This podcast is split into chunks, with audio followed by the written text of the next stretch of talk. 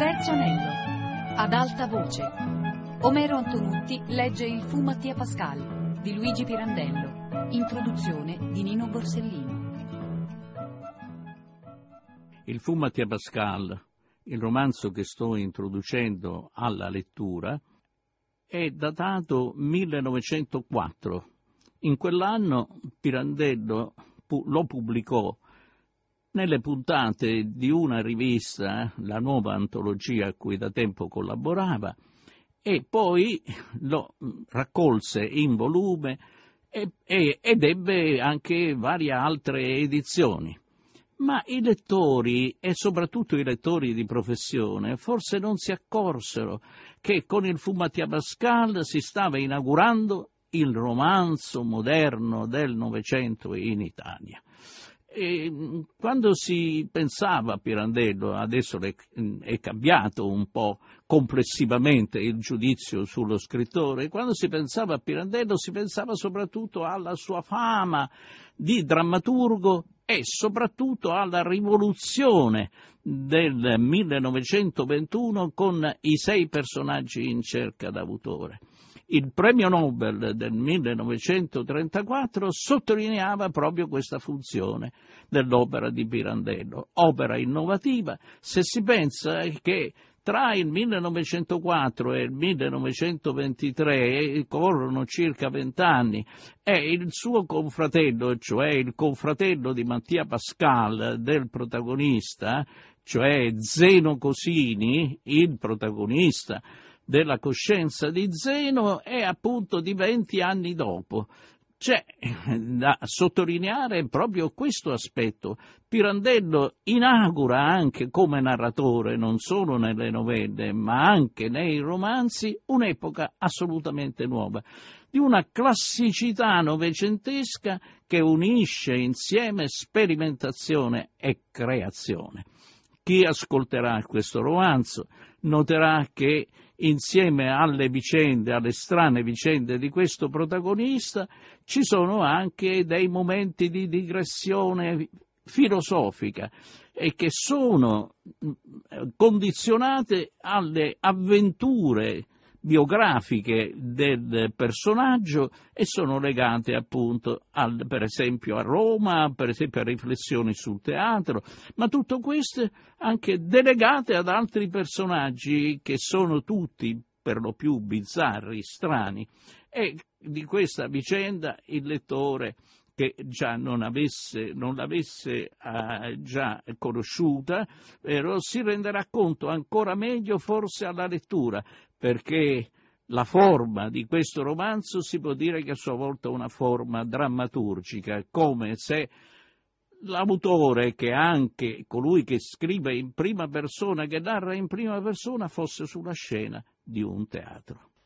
E adesso vi lascio all'ascolto del Fumatia Pascal letto dall'attore Omero Antonutti.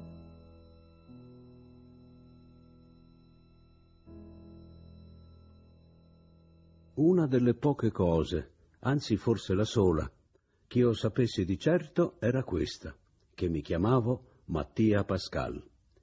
E me ne approfittavo. Ogni qualvolta qualcuno dei miei amici o conoscenti dimostrava d'aver perduto il senno sino al punto di venire da me per qualche consiglio o suggerimento, mi stringevo nelle spalle, socchiudevo gli occhi e gli rispondevo. Io mi chiamo Mattia Pascal Grazie, caro, questo lo so. E ti par poco?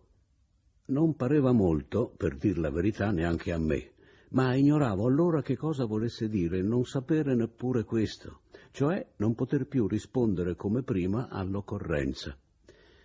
Io mi chiamo Mattia Pascal. Qualcuno vorrà bene compiangermi, costa così poco, immaginando l'atroce cordoglio d'un disgraziato al quale avvenga di scoprire tutto a un tratto che sì, niente, insomma, né padre né madre, né come fu o come non fu. E vorrà pur bene indignarsi, costa ancora meno, della corruzione dei costumi e dei vizi e della tristezza dei tempi che tanto male possono essere cagione a un povero innocente. Ebbene, si accomodi, ma è mio dovere avvertirlo che non si tratta propriamente di questo. Potrei qui esporre di fatti in un albero genealogico l'origine e la discendenza della mia famiglia e dimostrare come qualmente non solo ho conosciuto mio padre e mia madre, ma gli antenati miei e le loro azioni, in un lungo decorso di tempo, non tutte veramente lodevoli. E allora? Ecco, il mio caso è assai più strano e diverso, tanto diverso e strano che mi faccio a narrarlo.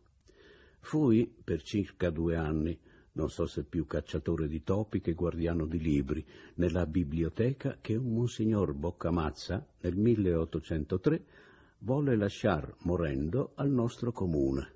È ben chiaro che questo monsignore dovette conoscere molto poco l'indole e le abitudini dei suoi concittadini, o forse sperò che il suo lascito dovesse col tempo e con la comodità accendere nel loro animo l'amore per lo studio finora ne posso rendere testimonianza, non si è acceso. E questo dico in lode dei miei concittadini. Del dono, anzi, il comune si dimostrò così poco grato al Boccamazza che non volle neppure erigergli un mezzo busto pur che fosse, e i libri lasciò per molti e molti anni accatastati in un vasto e umido magazzino, donde poi li trasse, pensate voi in quale stato, per alloggiarli nella chiesetta fuori mano di Santa Maria Liberale, non so per qual ragione, sconsacrata. Qua li affidò senza alcun discernimento, a titolo di beneficio e come sinecura, a qualche sfaccendato ben protetto, il quale per due lire al giorno, stando a guardarli o anche senza guardarli affatto, ne avesse sopportato per alcune ore il tanfo della muffa e del vecchiume. Tal sorte toccò anche a me. E fin dal primo giorno io concepii così misera stima dei libri, siano essi a stampa o manoscritti, come alcuni antichissimi della nostra biblioteca, che ora non mi sarei mai e poi mai messo a scrivere, se, come ho detto, non stimassi davvero strano il mio caso, e tale da poter servire d'ammaestramento a qualche curioso lettore che per avventura riducendosi finalmente a effetto l'antica speranza della buonanima di Monsignor Boccamazza, capitasse in questa biblioteca a cui io lascio questo mio manoscritto, con l'obbligo però che nessuno possa aprirlo se non cinquant'anni dopo la mia terza, ultima e definitiva morte. Giacché per il momento, e Dio sa quanto me ne duole, io sono morto, sì, già due volte, ma la prima per errore e la seconda sentirete. L'idea, o piuttosto il consiglio di scrivere, mi è venuto dal mio reverendo amico, don Eligio Pellegrinotto, che al presente ha in custodia i libri del Boccamazza e al quale io affido il manoscritto appena sarà terminato, se mai sarà. Lo scrivo qua, nella chiesetta sconsacrata, al lume che mi viene dalla lanterna lassù della cupola. Qua, nell'abside riservata al bibliotecario, è chiusa da una bassa cancellata di legno a pilastrini, mentre don Eligio sbuffa sotto l'incarico che si è eroicamente assunto di mettere un po' d'ordine in questa vera Babilonia di libri. Temo che non ne verrà mai a capo. Nessuno prima di lui si era curato di sapere, almeno all'ingrosso, dando di sfuggita un'occhiata ai dorsi, che razza di libri quel monsignore avesse donato al comune. Si riteneva che tutti o quasi dovessero trattare di materie religiose. Ora il pellegrinotto ha scoperto, per maggior sua consolazione, una varietà grandissima di materie nella biblioteca di Monsignore e siccome i libri furono presi di qua e di là nel magazzino e accozzati così come venivano sotto mano, la confusione è indescrivibile. Si sono strette, per la vicinanza, fra questi libri amicizie oltre ogni dire speciose. Don Eligio Pellegrinotto mi ha detto, ad esempio, che ha stentato non poco a staccare da un tratto molto licenzioso dell'arte di amar le donne di Anton Muzio Porro dell'anno 1571, una Vita e morte di Faustino Materucci, benedettino di Polirone, che taluni chiamano beato, biografia edita a Mantova nel 1625. Per l'umiltà, le legature dei due volumi si erano fraternamente appiccicate. Notare che nel libro secondo di quel trattato licenzioso si discorre a lungo della vita e delle avventure monacali. Molti libri curiosi e piacevolissimi, Don Eligio Pellegrinotto, arrampicato tutto il giorno su una scala da lampionaio, ha pescato negli scaffali della biblioteca. Ogni qualvolta ne trova uno, lo lancia dall'alto con garbo sul tavolone che sta in mezzo. La chiesetta ne rintrona, un nugolo di polvere si leva da cui due o tre ragni scappano via spaventati. Io accorro dall'abside, scavalcando la cancellata, do prima col libro stesso la caccia ai ragni su pel tavolone polveroso, poi apro il libro e mi metto a leggiucchiarlo. Così, a poco a poco, ho fatto il gusto a sifatte letture.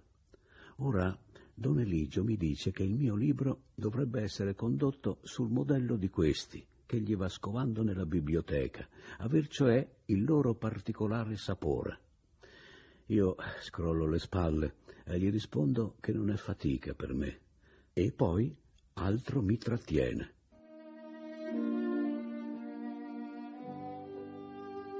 Tutto sudato e impolverato, Don Eligio scende dalla scala e viene a prendere una boccata d'aria nell'orticello che ha trovato modo di far sorgere qui dietro l'abside, riparato giro giro da stecchi e spuntoni. Eh, mio reverendo amico, gli dico io seduto sul murello col mento appoggiato al pomo del bastone mentre gli attende le sue lattughe. Non mi par più tempo questo di scriver libri, neppure per ischerzo in considerazione anche della letteratura, come per tutto il resto, io debbo ripetere il mio solito ritornello. Maledetto sia Copernico. Oh oh oh oh, che c'entra Copernico? esclama don Eligio, levandosi sulla vita, col volto infocato sotto il cappellaccio di paglia. C'entra don Eligio, perché quando la terra non girava è da lì, ma si è sempre girato. Non è vero? L'uomo non lo sapeva e dunque era come se non girasse per tanti, anche adesso, non gira. L'ho detto l'altro giorno a un vecchio contadino e sapete cosa mi ha risposto? Che era una buona scusa per gli ubriachi. Del resto anche voi, scusate, non potete mettere in dubbio che Giosuè fermò il sole. Ma lasciamo stare questo. Io dico che quando la terra non girava e l'uomo vestito da greco o da romano vi faceva così bella figura e così altamente sentiva di sé e tanto si compiaceva della propria dignità, credo bene che non potesse riuscire accetta una narrazione minuta e piena d'oziosi particolari. Si legge o non si legge in quintiliano, come voi mi avete insegnato che la storia doveva essere fatta per raccontare e non per provare. Non nego, risponde don Eligio, ma è vero altresì che non si sono mai scritti libri così minuti, anzi minuziosi, in tutti i più riposti particolari, da che, a vostro dire, la terra si è messa a girare. E va bene. Il conte si levò per tempo, alle ore otto e mezzo precise. La signora contessa indossò un abito lilla con una ricca fioritura di merletti alla gola. Teresina si moriva di fame, Lucrezia spasimava d'amore. Santo Dio! Eh, e che volete che me ne importi? Siamo o non siamo su un'invisibile trottolina cui fa da ferza un fil di sole su un granellino di sabbia impazzito che gira e gira e gira senza sapere perché? Senza eh, pervenir mai a destino, come se ci provasse gusto a girare così, per farci sentire ora un po' più di caldo, ora un po' più di freddo, e per farci morire, spesso con la coscienza di aver commesso una sequela di piccole sciocchezze, dopo cinquanta o sessanta giri. Copernico, Copernico, don Eligio mio, ha rovinato l'umanità irrimediabilmente. Ormai noi tutti ci siamo a poco a poco adattati alla, alla, nuova concezione dell'infinita nostra piccolezza, a considerarci anzi men che niente nell'universo, con tutte le nostre belle scoperte e invenzioni. E che valore dunque volete che abbiano le notizie, non dico delle nostre miserie particolari, ma anche delle generali calamità, storie di vermucci ormai le nostre. Avete letto di quel piccolo disastro delle Antille? Niente. La terra, poverina, stanca di girare senza scopo, come vuole quel canonico polacco, ha avuto un piccolo moto di impazienza e ha sbuffato un po' di fuoco per una delle tante sue bocche. Chissà che cosa le aveva mosso quella specie di bile. Forse la stupidità degli uomini, che non sono mai stati così noiosi come adesso. Ah, basta. Parecchie migliaia di vermucci abbrustoliti. E tiriamo innanzi. Chi ne parla più? Don Eligio Pellegrinotto mi fa però osservare che per quanti sforzi facciamo, nel crudele intento di strappare e di distruggere le illusioni che la provvida natura ci aveva create a fin di bene, non ci riusciamo. Per fortuna l'uomo si distrae facilmente.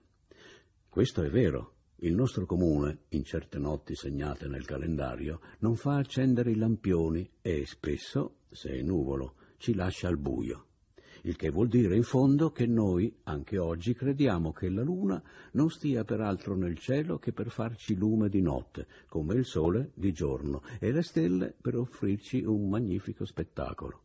Sicuro, e dimentichiamo spesso e volentieri di essere atomi infinitesimali per rispettarci e ammirarci a vicenda, e siamo capaci di azzuffarci per un pezzettino di terra o di dolerci di certe cose che, ove fossimo veramente compenetrati in quello che siamo, dovrebbero parerci miserie incalcolabili. Ebbene, in grazia di questa distrazione provvidenziale, oltre che per la stranezza del mio caso, io parlerò di me, ma quanto più brevemente mi sarà possibile, dando cioè soltanto quelle notizie che stimerò necessarie.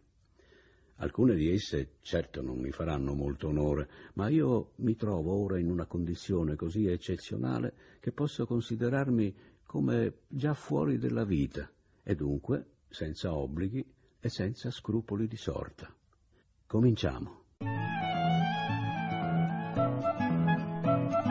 Omero Antonutti ha letto Il fu Mattia Pascal di Luigi Pirandello a cura di Fabiana Carobolante e Anna Antonelli, con Annalisa Gaudenzi. Il terzo anello chiocciolarai.it. Per scaricare questo programma www.radio3pod.rai.it.